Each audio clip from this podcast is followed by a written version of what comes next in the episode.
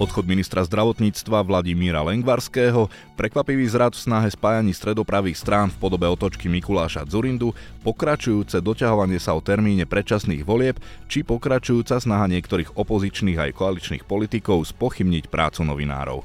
Aj tento týždeň bol bohatý na udalosti z domácej politiky, začína sa podcast Počúvajte pravdu, sprevádzať vás ním bude Zolorác. Aj tohto týždňové udalosti bude komentovať kolega Marian Repa. Vítaj v štúdiu. Pekný deň. Udalosťou týždňa je bez pochyby odchod ministra zdravotníctva Vladimíra Lengvarského. Zamrne som nepovedal odvolanie, pretože Lengvarský to prezentoval tak, že on je ten, čo odchádza ak nie sú spokojní s jeho prácou a že on odmieta pracovať v prostredí plnom politickej korupcie a politickej neskúsenosti. Po otázkach novinárov dodal, že poslednou kvapkou pre neho boli návrhy zo strany úradu vlády a Matoviča na personálne výmeny funkcionárov na rezorte za odborne neskúsených ľudí. Doslúci premiér Eduard Heger zasa hovorí, že ho v podstate odvolal a to kvôli zlyhaniam v pláne obnovy. Podľa Matoviča zasa Lengvarskému zlomilo krk to, že mal konať za Pentu a sabotovať rásochy. A bývalá šéfka zdravotníckého výboru Janka Byto Ciganíková, ktorú s tým Matovič spája, zasa hovorí o tom, že vyhrali náboženskí fanatici, ktorých tlak na odvolanie ministra Lengvarského sa mal zvýšiť potom, keď podpísal usmernenie týkajúce sa napríklad tranzícií teda usmernenia, ktorým umožnil, aby si mohli transrodoví ľudia zmeniť údaje do dokladov aj bez chirurgických zásahov do tela. Ciganíková vyslovene povedala, moje vedomosti o tom, ako to teraz vyzerá na ministerstve a vláde sú také, že ľudia, ktorých pretlačilo hnutie Oľano, sabotovali plán obnovy, brzdili procesy, aby potom ukazovali na ministra, že je neschopný. Dodal tiež, že ministrovi zároveň celé týždne čakali na úrade vlády nominácie na personálne zmeny, ktorými chcel týchto neschopných ľudí vymeniť. Jedna strana teda hovorí, že bol neschopný, druhá, že len nebol kresťanským fanatikom a do toho ešte odborári a Matovič miešajú vplyv Penty. V tom sa ťažko pre nezainteresovaného vyznať všakže. Nepochybne. Musíme si položiť takú tú klasickú latinskú otázku qui bono. V koho prospech? V koho prospech toto všetko je? No, ak by sme prijali ten model, že v podstate Lengvarsky mal nejakým spôsobom sabotovať tú činnosť, tak to vyzerá ako taký pekelný plán od začiatku, jak tam prišiel. Lenže my vieme, že e, Lengvarský prišiel v roku 2021, keď odvolali Mareka Krajčího. A Marek Krajčí bol skutočne jeden z najneschopnejších ministrov zdravotníctva. On bol tak neschopný, že, že on jednoducho musel odísť v tom 21. Bohužiaľ, na jeho stranu sa vždy priklonil Igor Matovič. On ho obhajoval, on od začiatku útočil na e, Vladimíra Lengvarského a dokonca vypustil z úst takú vetu, že to je najhorší minister. No tak to by som si rozhodne nedovolil tvrdiť. Už len z dvoch dôvodov, že vlastne za Lengvarského sa na konci roka 2021 schválila, prešla parlamentom e, reforma zdravotníctva, kľúčová reforma, ktorá sa odkladala keď si spomenieme, vlastne to už malo byť na konci vlády Smeru, ale vlastne vtedy to sabotoval Robert Fico. To je taký paradox, že e, lídry strán, ktorí by to mali presadzovať, sa vlastne v jednom bode zhodli zase také symptomatické. Čiže to bol prvý bod, ktorý sa mu podarilo presadiť. A druhý bod, vlastne na jeseň, keď hrozilo, že dá výpoveď vyše 2000 lekárov a zase Igor Matovič do toho vstupoval veľmi nešťastným spôsobom, tak nakoniec v tej hodine 12. doslova minister Lengvarský s Eduardom Hegerom to nejak zachránili. Čiže predstava, že by Lengvarský mal byť sabotér, najatý v rukách Penty, no je dosť silná káva. Potom, keď sa pýtame, v koho prospech, tu prichádzajú do úvahy viaceré záujmy. No tak jeden z tých záujmov môže byť záujem poslancov samotných. Každý z nich sa chce predsa pochváliť, že vo svojom regióne nejakým spôsobom prispel k tomu, že tam bude nová nemocnica a viac lôžok. A vieme, že vlastne plán obnovy nie je viazaný na nejak explicitne na samotnú nemocnicu Rásochy, ale hovorí sa o počte lôžok. Čiže či sa tie lôžka postavia v tom či onom regióne, v podstate z pohľadu Bruselu je to jedno. Čiže môže tu byť ďalej záujem našich poslancov, čiže to je ďalší aspekt. No a v neposlednom rade, áno, môže tu byť aj záujem Penty, ktorá už vlastne finišuje nemocnicu Bory, aby jej nevyrástla konkurencia. Čiže tu sú tri scenáre, ale skutočne myslím si, tu na slovo vzatí odborníci, ktorí sa detálne venujú zdravotníctvu, si asi nedovolia tvrdiť, že ktorý z týchto scenárov je, je pravdivý, lebo je to skutočne veľmi, veľmi zapeklitý prípad. No a zvláštne na tom je skutočne, že ak Lengvarský by chcel podať demisiu, tak ju mohol už tisíckrát podať, pretože na neho Matovič útočil permanentne celý rok 21, 22. Ja si myslím, že mal železné nervy, že to vydržal. Čiže z tohto hľadiska je to skutočne zvláštne a mne, ako som aj písal v komentári, to príde tak, že či skôr vlastne teraz vláda, uvedomujúc si, v akej zlej situácii sa celý ten projekt nachádza, lebo možno, že bol ušitý horúcou ihlou, a nie je vôbec realizovateľný, lebo sú tam nejaké milníky v roku 24, niekedy v lete e, má to byť zadané, má byť vlastne e, spustená realizácia a 26 to má byť dokončené. Ako vieme pri našich tempách výstavby slovenských, že sú to takmer nereálne, nereálne podmienky. Kritici práve vyčítajú ministrovi, že vedel, do čoho ide, že súhlasil s tými nerealisticky nastavenými milníkmi, a teraz vlastne všetci konštatujú, že nestíhame plnenie plánu obnovy, len sa teraz nevieme zhodnúť na tých príčinách, že kto to zapričinil. No už po bitke je každý generál, ale e, keď si to spätne premietneme, v roku 2021-2022 sme e, riešili iné problémy, respektíve teda minister zdravotníctva riešil iné problémy. Odstúpil vlastne krajčí kvôli vakcíne Sputnik, riešili sme vakcináciu, boli tu lockdowny. Skutočne myslím si, že vládu primárne zamestnávala v roku 2021 otázka covidu a riešenia a zaočkovanosti. A vlastne aj v minulom roku to trvalo až v podstate do jary. Hej? A nielen covidu, ale udržania zdravotnej starostlivosti. No, do, toho prišla, do toho prišla pred rokom vojna a ďalšie veci. Čiže ak aj Lengvarský tušil, do čoho ide, ťažko mu vyčíta, lebo zmanéžovať všetky tieto veci skutočne bolo ťažké, plus spomínaná reforma, e, štrajkujúci alebo e, štrajkom hroziaci lekári, tu bolo toľko vecí, čo musel zvládnuť, to bol z môjho pohľadu nadľudský výkon. A skutočne, ak tu niekto hádzal polena pod nohy, tak to bol Igor Matovič. Celý čas. Aký bol teda Vladimír Lengvarský minister? Ako by si mu dal známku? No, ja si myslím, keď si porovnám tých 10 ministrov za 10 rokov, ak dobre počítam, že tu sa striedali ministri zdravotníctva, ako na bežiacom páse, tak určite by dostal lepšiu známku, ako je priemer, čiže niekde medzi 2-3. Ako, spomeňme, si, spomeňme si len na niektorých zúfalcov, ako bol minister Uhliarik. Hej? To, už, to už je možno zabudnutá persona. Alebo aj spomeňme si toho, toho dotyčného chránenca Igora Matoviča, Marek Krajči.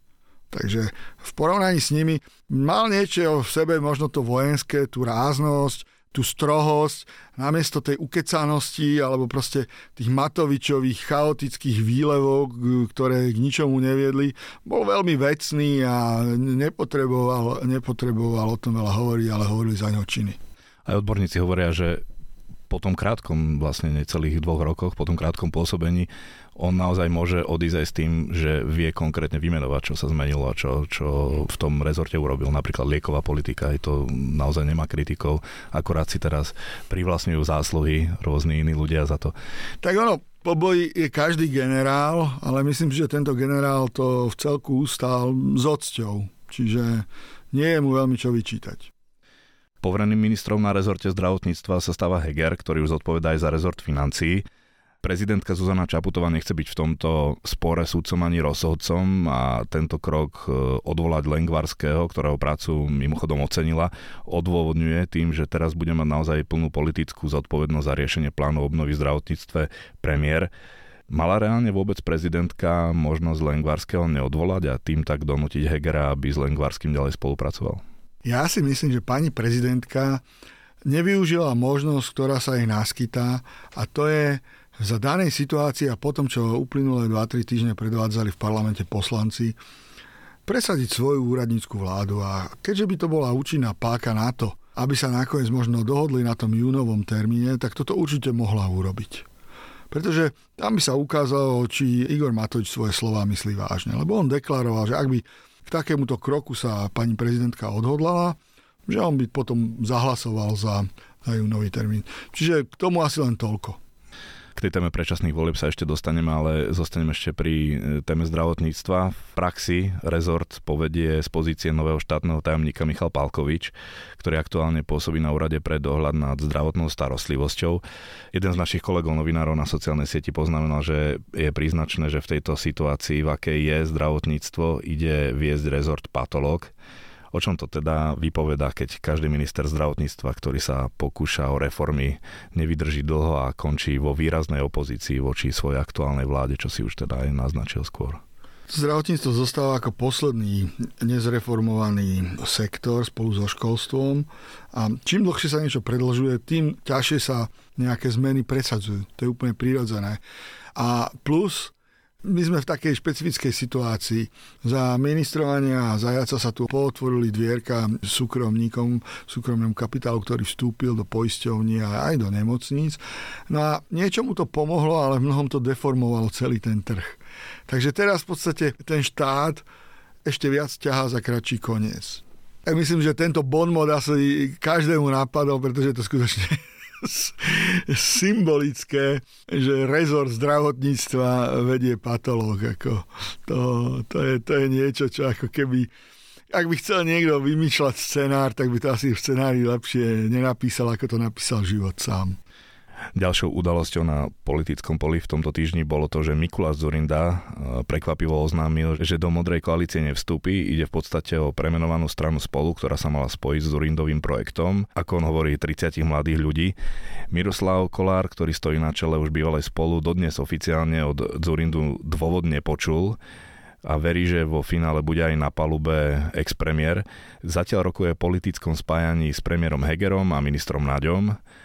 O Hegerovi sa prirodzene uvažuje ako lídrovi. Zurinda v rozhovoroch nepriamo naznačil, že za jeho obratom môže byť to, že mu prekážalo práve pribratie Hegera na palubu tohto projektu a ešte ako lídra. Tak je to celé zvláštne, ako skutočne projekt, ktorý sa ani poriadne nerozbehol, už končí.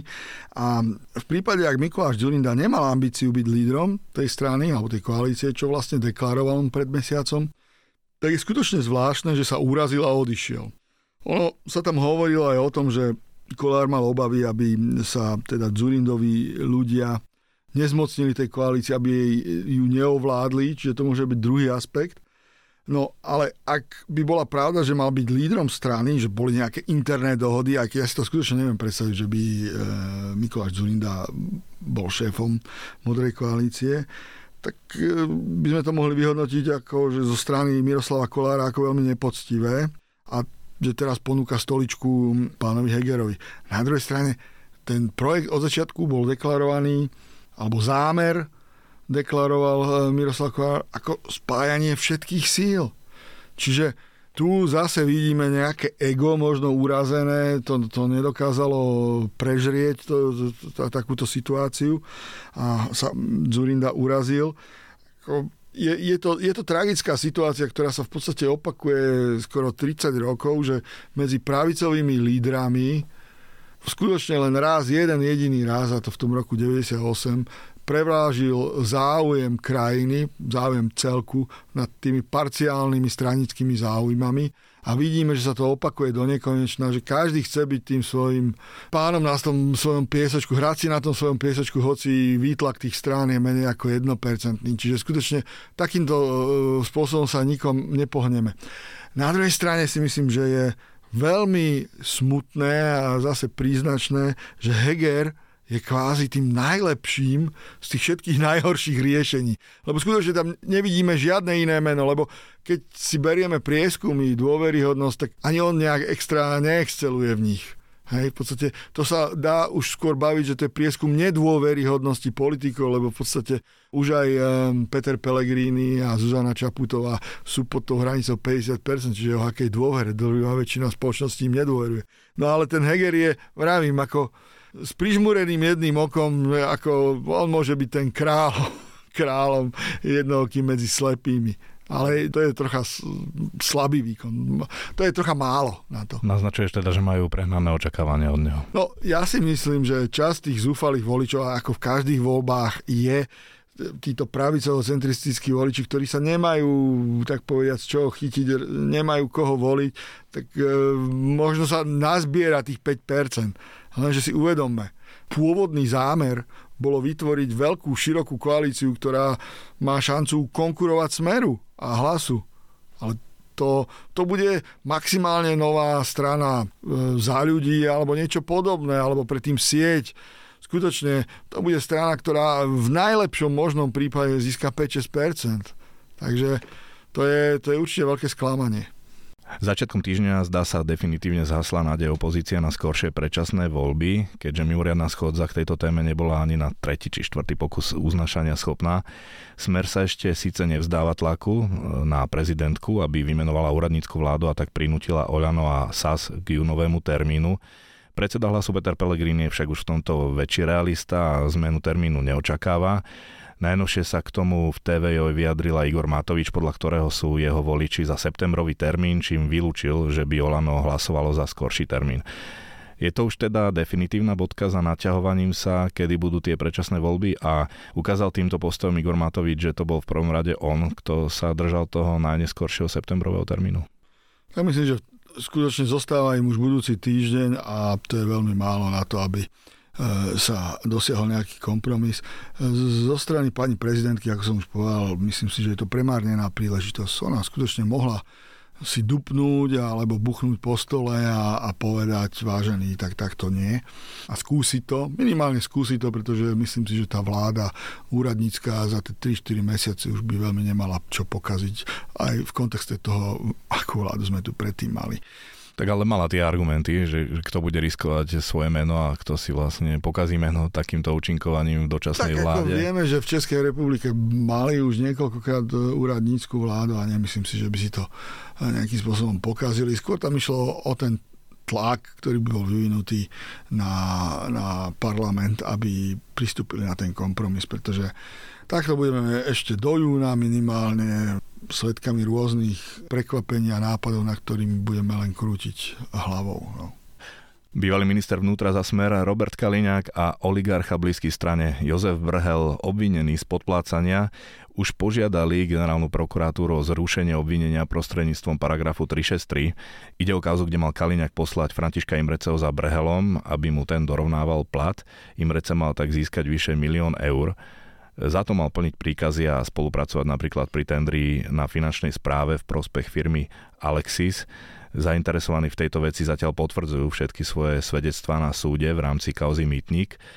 Kaliňák s Brehalom požiadali o 363, tento mimoriadný opravný prostriedok e, skôr ako by podali stiažnosť voči obvineniu u vyšetrovateľky, čo je štandardný postup.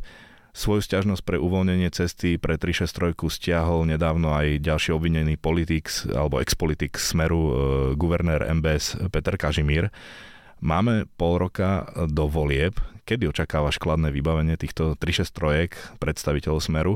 Respektíve prekvapilo by ťa, ak by im Maroš Žilinka, respektíve jeho námestník Jozef Kandera vyhovel? V prípade pána Žilinku nás už asi neprekvapí nič, bohužiaľ.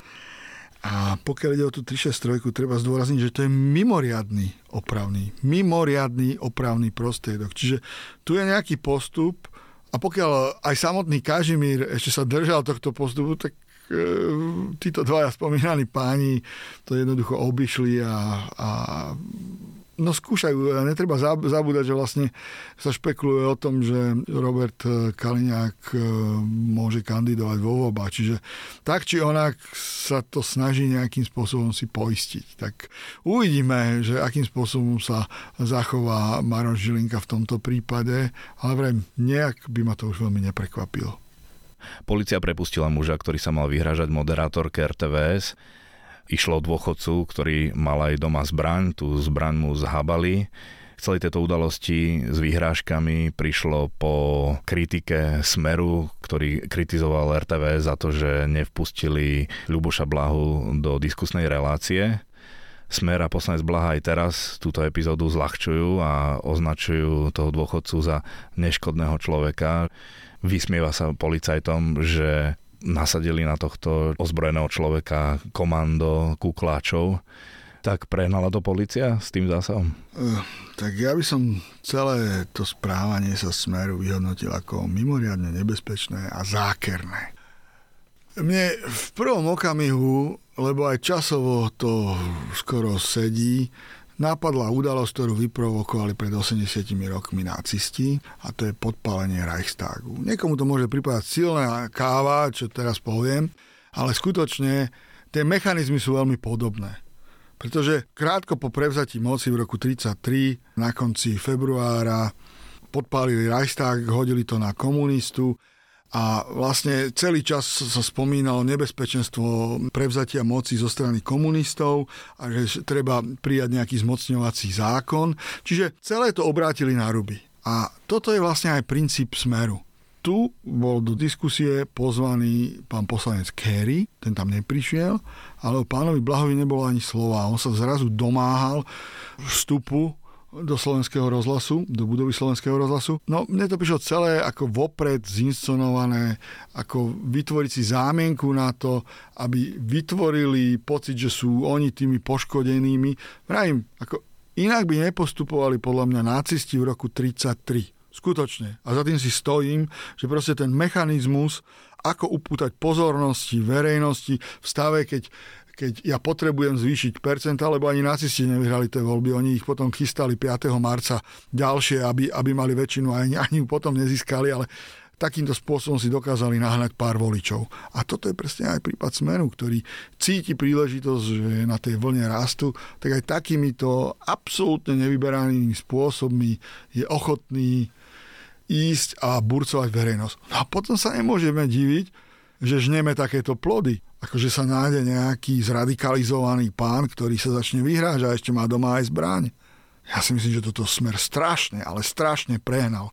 Preto si aj všimnime, ako veľmi rýchlo zaradili spiatočku, lebo ako spočiatku ešte vystupovali len v pozícii my s tým nič nemáme, ale potom troška zjemnili. Čiže toto je veľmi nebezpečné. Tu tie nálady sú zradikalizované aj bez toho ako myslím si, že svoju robotu v úvodzovkách odviedol dobre Igor Matovič a myslím, že Smer v tom veľmi ochotne pokračuje. Smer nemal problém iba s RTVS, ale aj s TV Markíza, kde kritizoval údajne zmanipulované hlasovanie popularity politikov v diskusnej relácii, kde nad jeho zástupcom výrazne zvíťazil minister obrany Jaroslav Naď. Hovorilo sa o klikacích farmách v Indii, u ktorých sa zabezpečila výhra Naďa. V minulosti boli takéto podozrenia spájané s účinkovaním politikov práve zo Smeru. Nie je toto zasa z ďalších dopredu premyslených útokov na médiá, aby potom, čo sme si teraz pripomínali vraždu Jana Kuciaka a Martiny Kušnírovej za ery Smeru, títo politici opäť trochu viac u verejnosti spochybnili dôveryhodnosť a prácu novinárov, ktorých kritizujú? Neviem, či je to premyslené, ale v podstate Smer týmto spôsobom postupuje už dlhodobo. Smer a novinárska obec si myslím, že sú dve entity, ktoré sú, tak povedať, na nože. Bolo i krátke obdobia, keď Smer povedzme po nástupe v roku 2016 snažil sa vystupovať ešte umiernene, ale to, to boli len také epizódy, by som povedal, a Smer to robí dlhodobo. A to, že teraz ako prekročil tú pomyselnú hranicu, vrajím, tak to, to už bolo príliš, skutočne príliš. Hovorí komentátor denníka Pravda Marian Repa, ďakujem ti za rozhovor. Ja ďakujem za pozvanie, pekný víkend.